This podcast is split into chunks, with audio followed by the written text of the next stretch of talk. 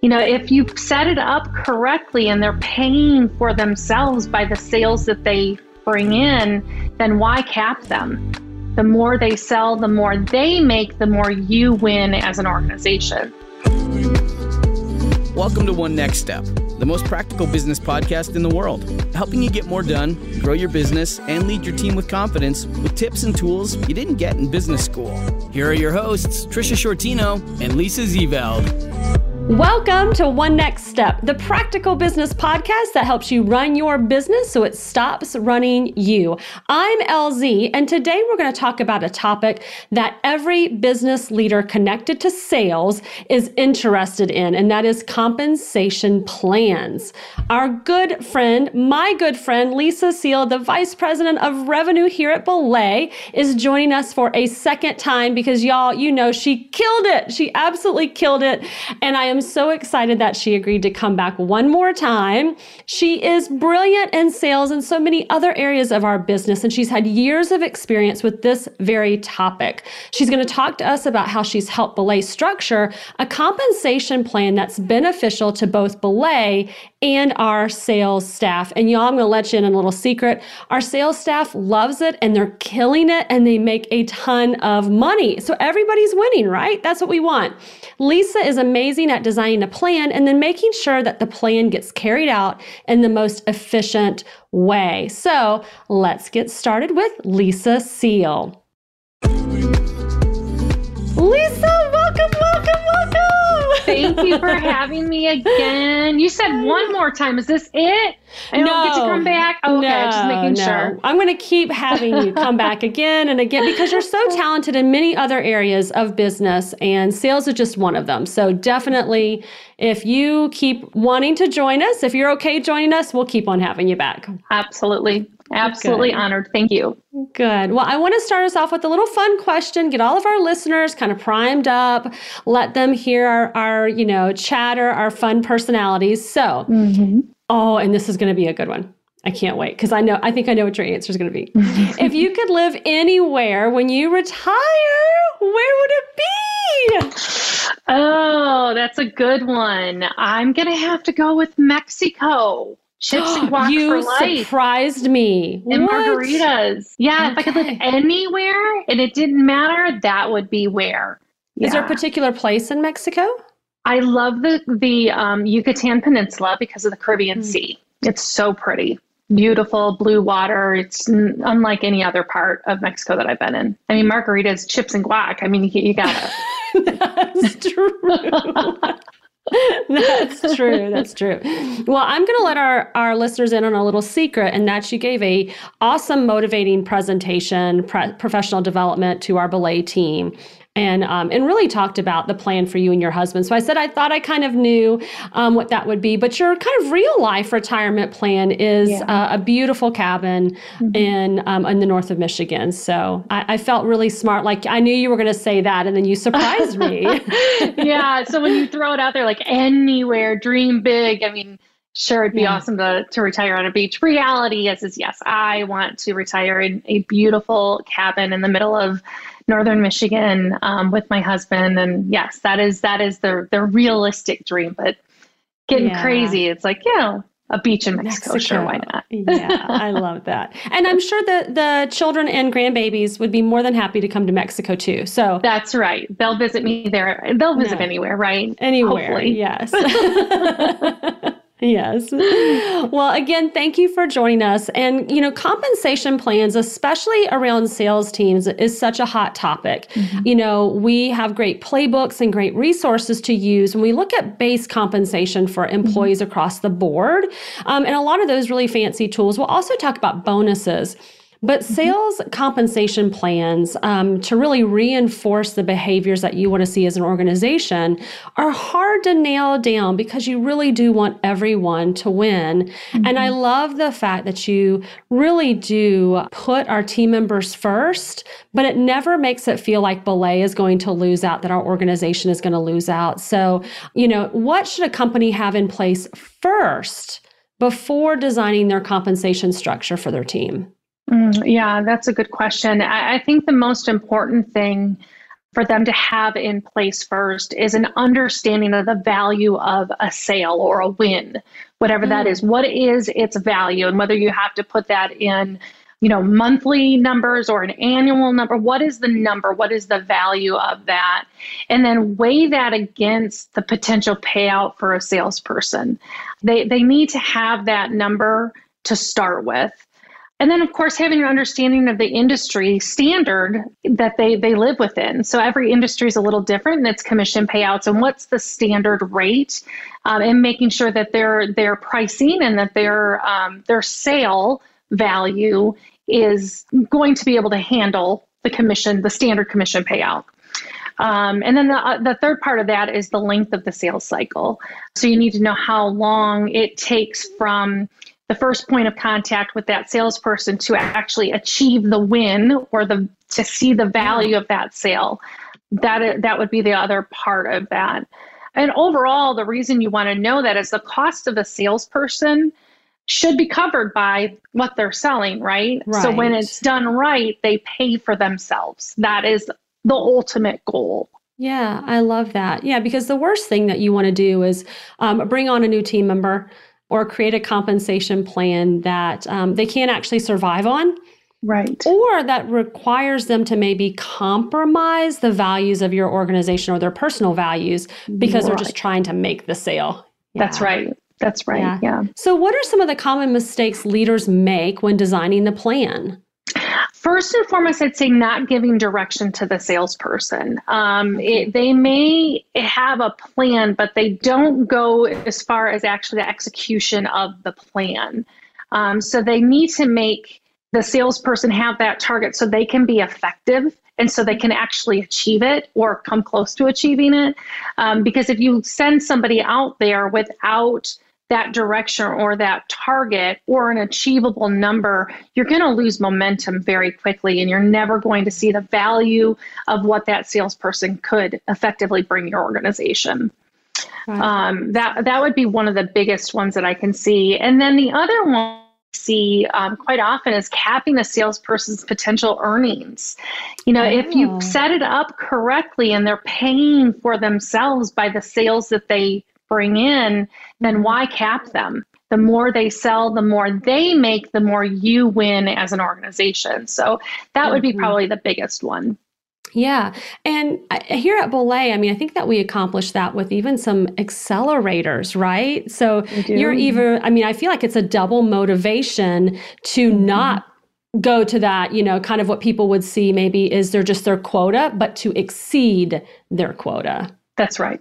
Absolutely. Yeah. yeah. you never want them to, and we talk about this a lot, is you never want them to ha- have a reason to what we say sandbag. If you stop the incentives, they're just going to hold wins for the next month or the next quarter because you've capped them. Yeah, I feel like that happens in a lot of maybe automotive industries or yeah. you know, sales folks yes. that do that. So, mm-hmm. I mean, I just kind of let the cat out of the bag about one incentive that we do here at Belay, that sort of accelerator. But let's talk more about other um, additional incentives and what business owners should consider before even putting them into place. Yeah, so before you put it into place, um, the word that comes to mind there is integrity.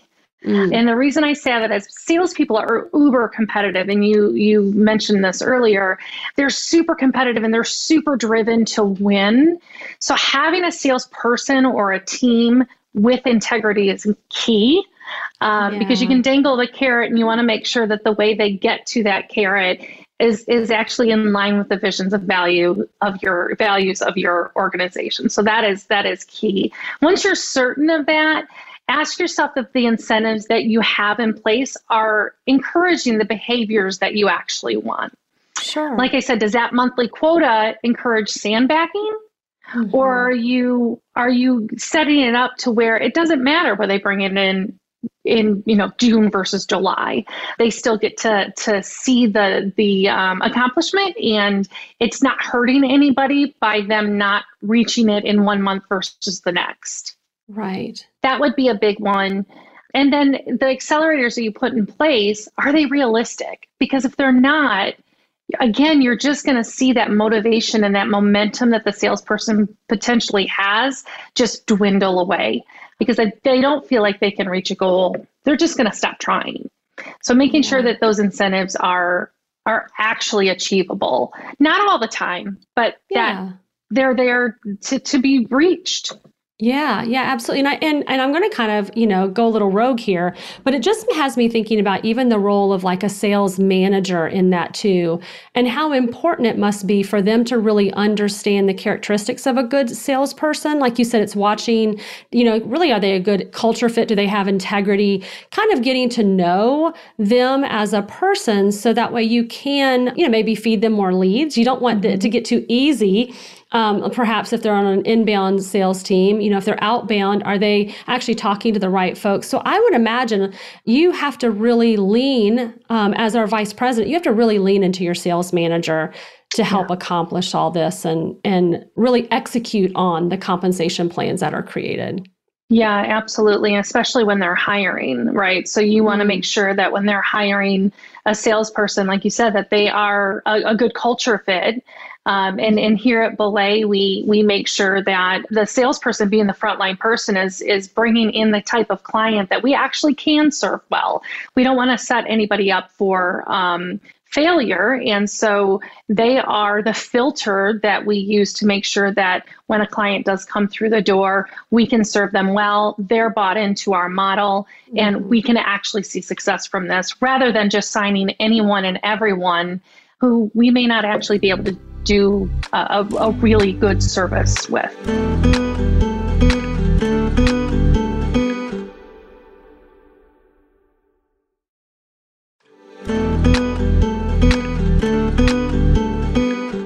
Would imagine that unless you are a brand new organization, you're going to have people on your team with different amount of tenure, different amounts of experience, uh, different sales styles. Um, and so, as I'm thinking about creating a compensation plan, should we ever just create one for individuals, or should we really create a compensation plan that fits the entire team? I believe you have to fit it for the entire team. Um, okay. And so I personally, I back into that number. Mm. I like to take the, the goal of the organization's revenue goal and what part of net new sales is responsible, what percentage of that revenue goal is the sales team responsible for, and then backing into that down to monthly and number of salespeople. So your team is responsible yeah. for a number. How many people are a part of that team is really based on the volume that you have of leads, whether that's uh, outbound leads or inbound leads, to determine how many people that is, or that ends up being for t- the to um, actually create the team. That being said, any new salespeople are going to be on guarantees and an onboarding that makes sense to get them mm. up to speed to have the same quota as everybody else. Um, and that's where your accelerators come into play. Um, and I said, not everybody's going to hit the accelerator. So you might mm. have mm. a, a quota set that not everybody reaches, and that's okay. That gives you an opportunity to raise up those that are not and celebrate those that are meeting and exceeding it. That makes sense. For a business leader or owner that's listening right now, and really without any intentional, strategic, um, you know, comp plan for their team, what sort of advice would you give them? that does not have a comp plan yet for their team. Yeah, so say maybe they or maybe it's real simple. Maybe they've got somebody. I mean, I actually know a couple of friends um, who have folks mm-hmm. who are selling for them, and they're just on a salary, like flat salary. Yeah you know, no real compensation plan that kind mm-hmm. of pushes them to maybe drive more sales. So, you know, where do they start there? Uh, like I said in the beginning, you have to make sure it's a win win. The business certainly has to win. That's the whole point of having a salesperson, but the salesperson has to feel yeah. they've achieved something. And salespeople typically are very coin operated. And so it's the easiest way to have them feel that is a bigger paycheck and a yeah, bigger commission. Yeah. So so making sure that overall it is a win-win. It should never feel like a burden, like I said, to the mm-hmm. business owner that they've hired a salesperson. And the salesperson should never feel like it's impossible to reach the expectations hiring a salesperson like i said it really should be easy as it relates to your budget it should be a simple pays for itself. I don't have to actually overly budget for this. Obviously, I have to just make sure that the sale value equals more than equals the, the cost of the salesperson. And then from the salesperson pers- perspective, like I said, being successful in meeting quotas feeds their um, their competitive nature that needs to be fed. Sure. So maybe if they've gone the route of just having somebody on a base salary and they haven't had really any sort of bonus or true compensation plan that um, they win when they sell more. I mean, it could be that that person once you create, and I feel like we've gone through this a couple of, of you know, mm-hmm. iterations, they actually might not be the right person for you. Absolutely. I have to say, if there's a salesperson accepting a base salary without a commission, they're not a salesperson. They're just yeah. checking boxes and doing a job. You know, they're just doing the bare minimum. You you really should always see growth with a good salesperson in what they're bringing in, and how can you measure that if they're only making a base pay that doesn't incentivize them to do more. Um, and so it's that incentive that is super important. One of the other things that you just made me think of in, in one of the common mistakes is not paying a full commission because they haven't reached quota. And so they're always getting dropped down. You know, if you're at 80% of quota, then you only make 80% of your commission.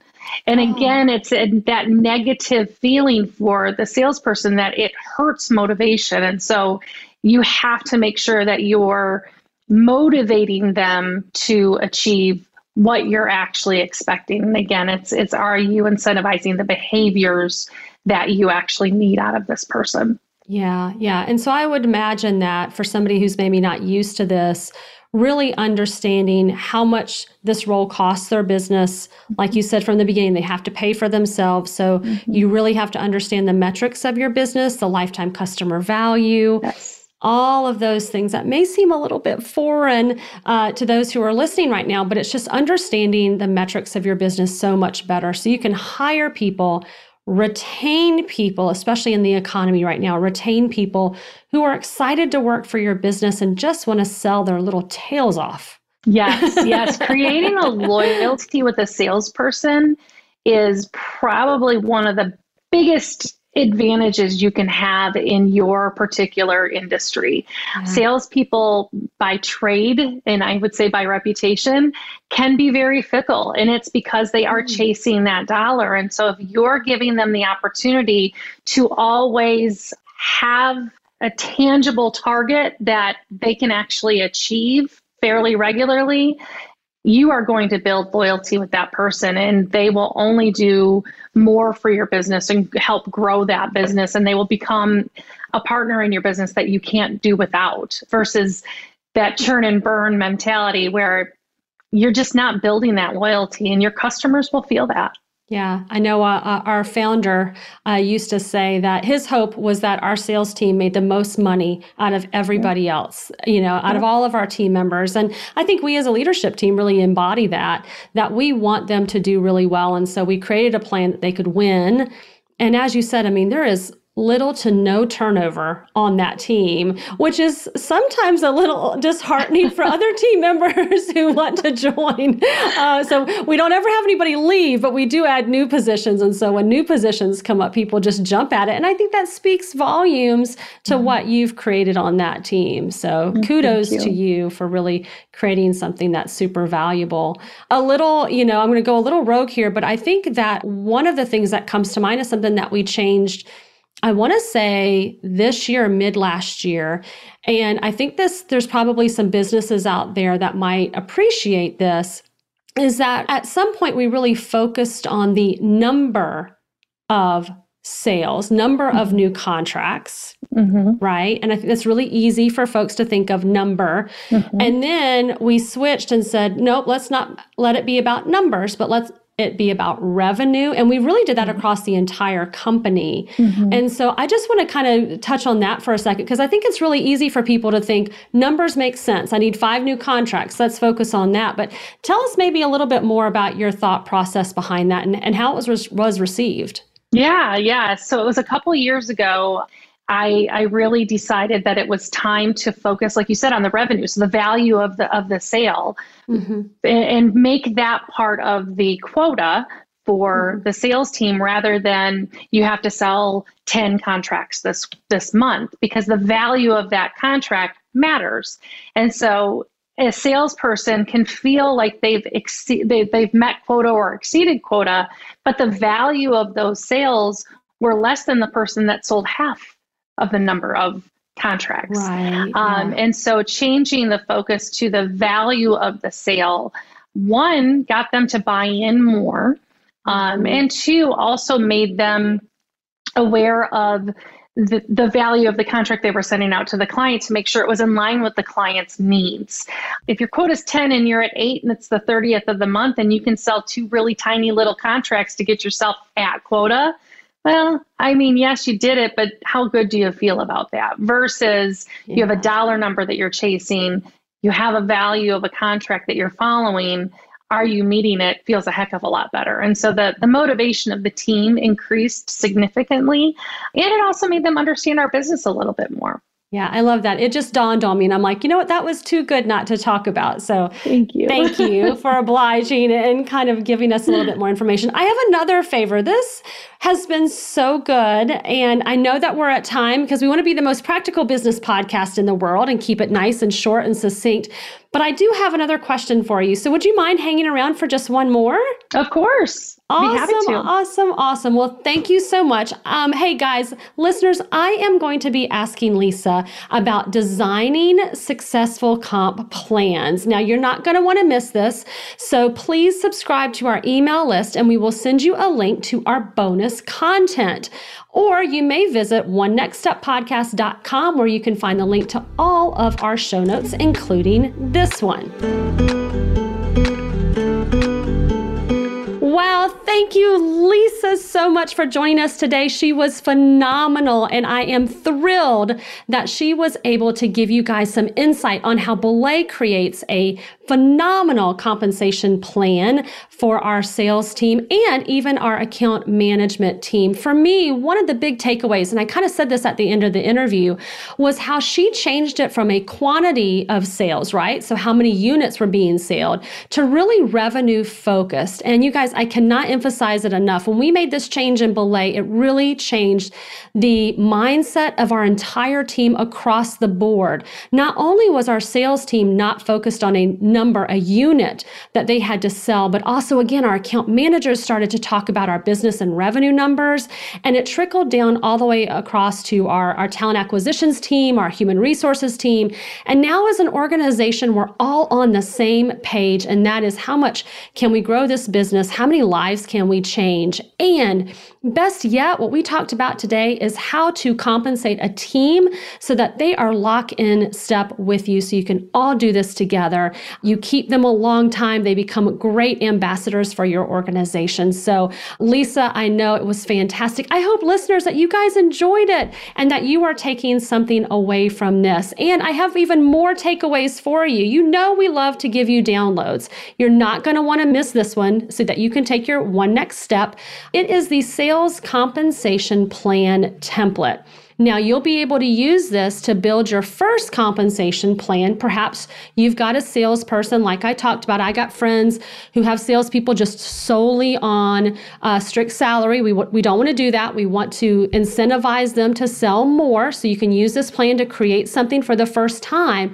Or better yet, if you already have a compensation plan for your sales team, this resource is going to help you maybe add a few things to it. And, uh, and that's always a win win. In order to get this fantastic resource, you're going to want to text the phrase one next step to 31996 or visit one next step onenextsteppodcast.com and you will get access to this fantastic resource to keep you moving forward. Thank you guys so much for joining us. Until next time, lead wisely and lead well. Start by making today count. Next week, we'll be joined by Brian Kelly, a strategic advisor, investor, and founder of Stroke of Genius. His incredible system helps business leaders identify and retain the most relevant content in business books for them. And he'll be sharing with us how you can do the same thing. Guys, you don't want to miss it. Check out this brief clip of our chat with Brian. A mentor of mine once told me, we write to remember, but we remember because we write. So it's very important to be diligent about taking notes while reading. The brain science basically says that when we write, it stimulates our memory first and foremost. So it activates all different parts of our brain that we don't use when we read. Thanks for listening to One Next Step. Be sure to subscribe on Apple Podcasts or follow us on Spotify. Then join us next time for more practical business tips and tools to help you get more done, grow your business, and lead your team with confidence. For more episodes, show notes, and helpful resources, visit onenextsteppodcast.com.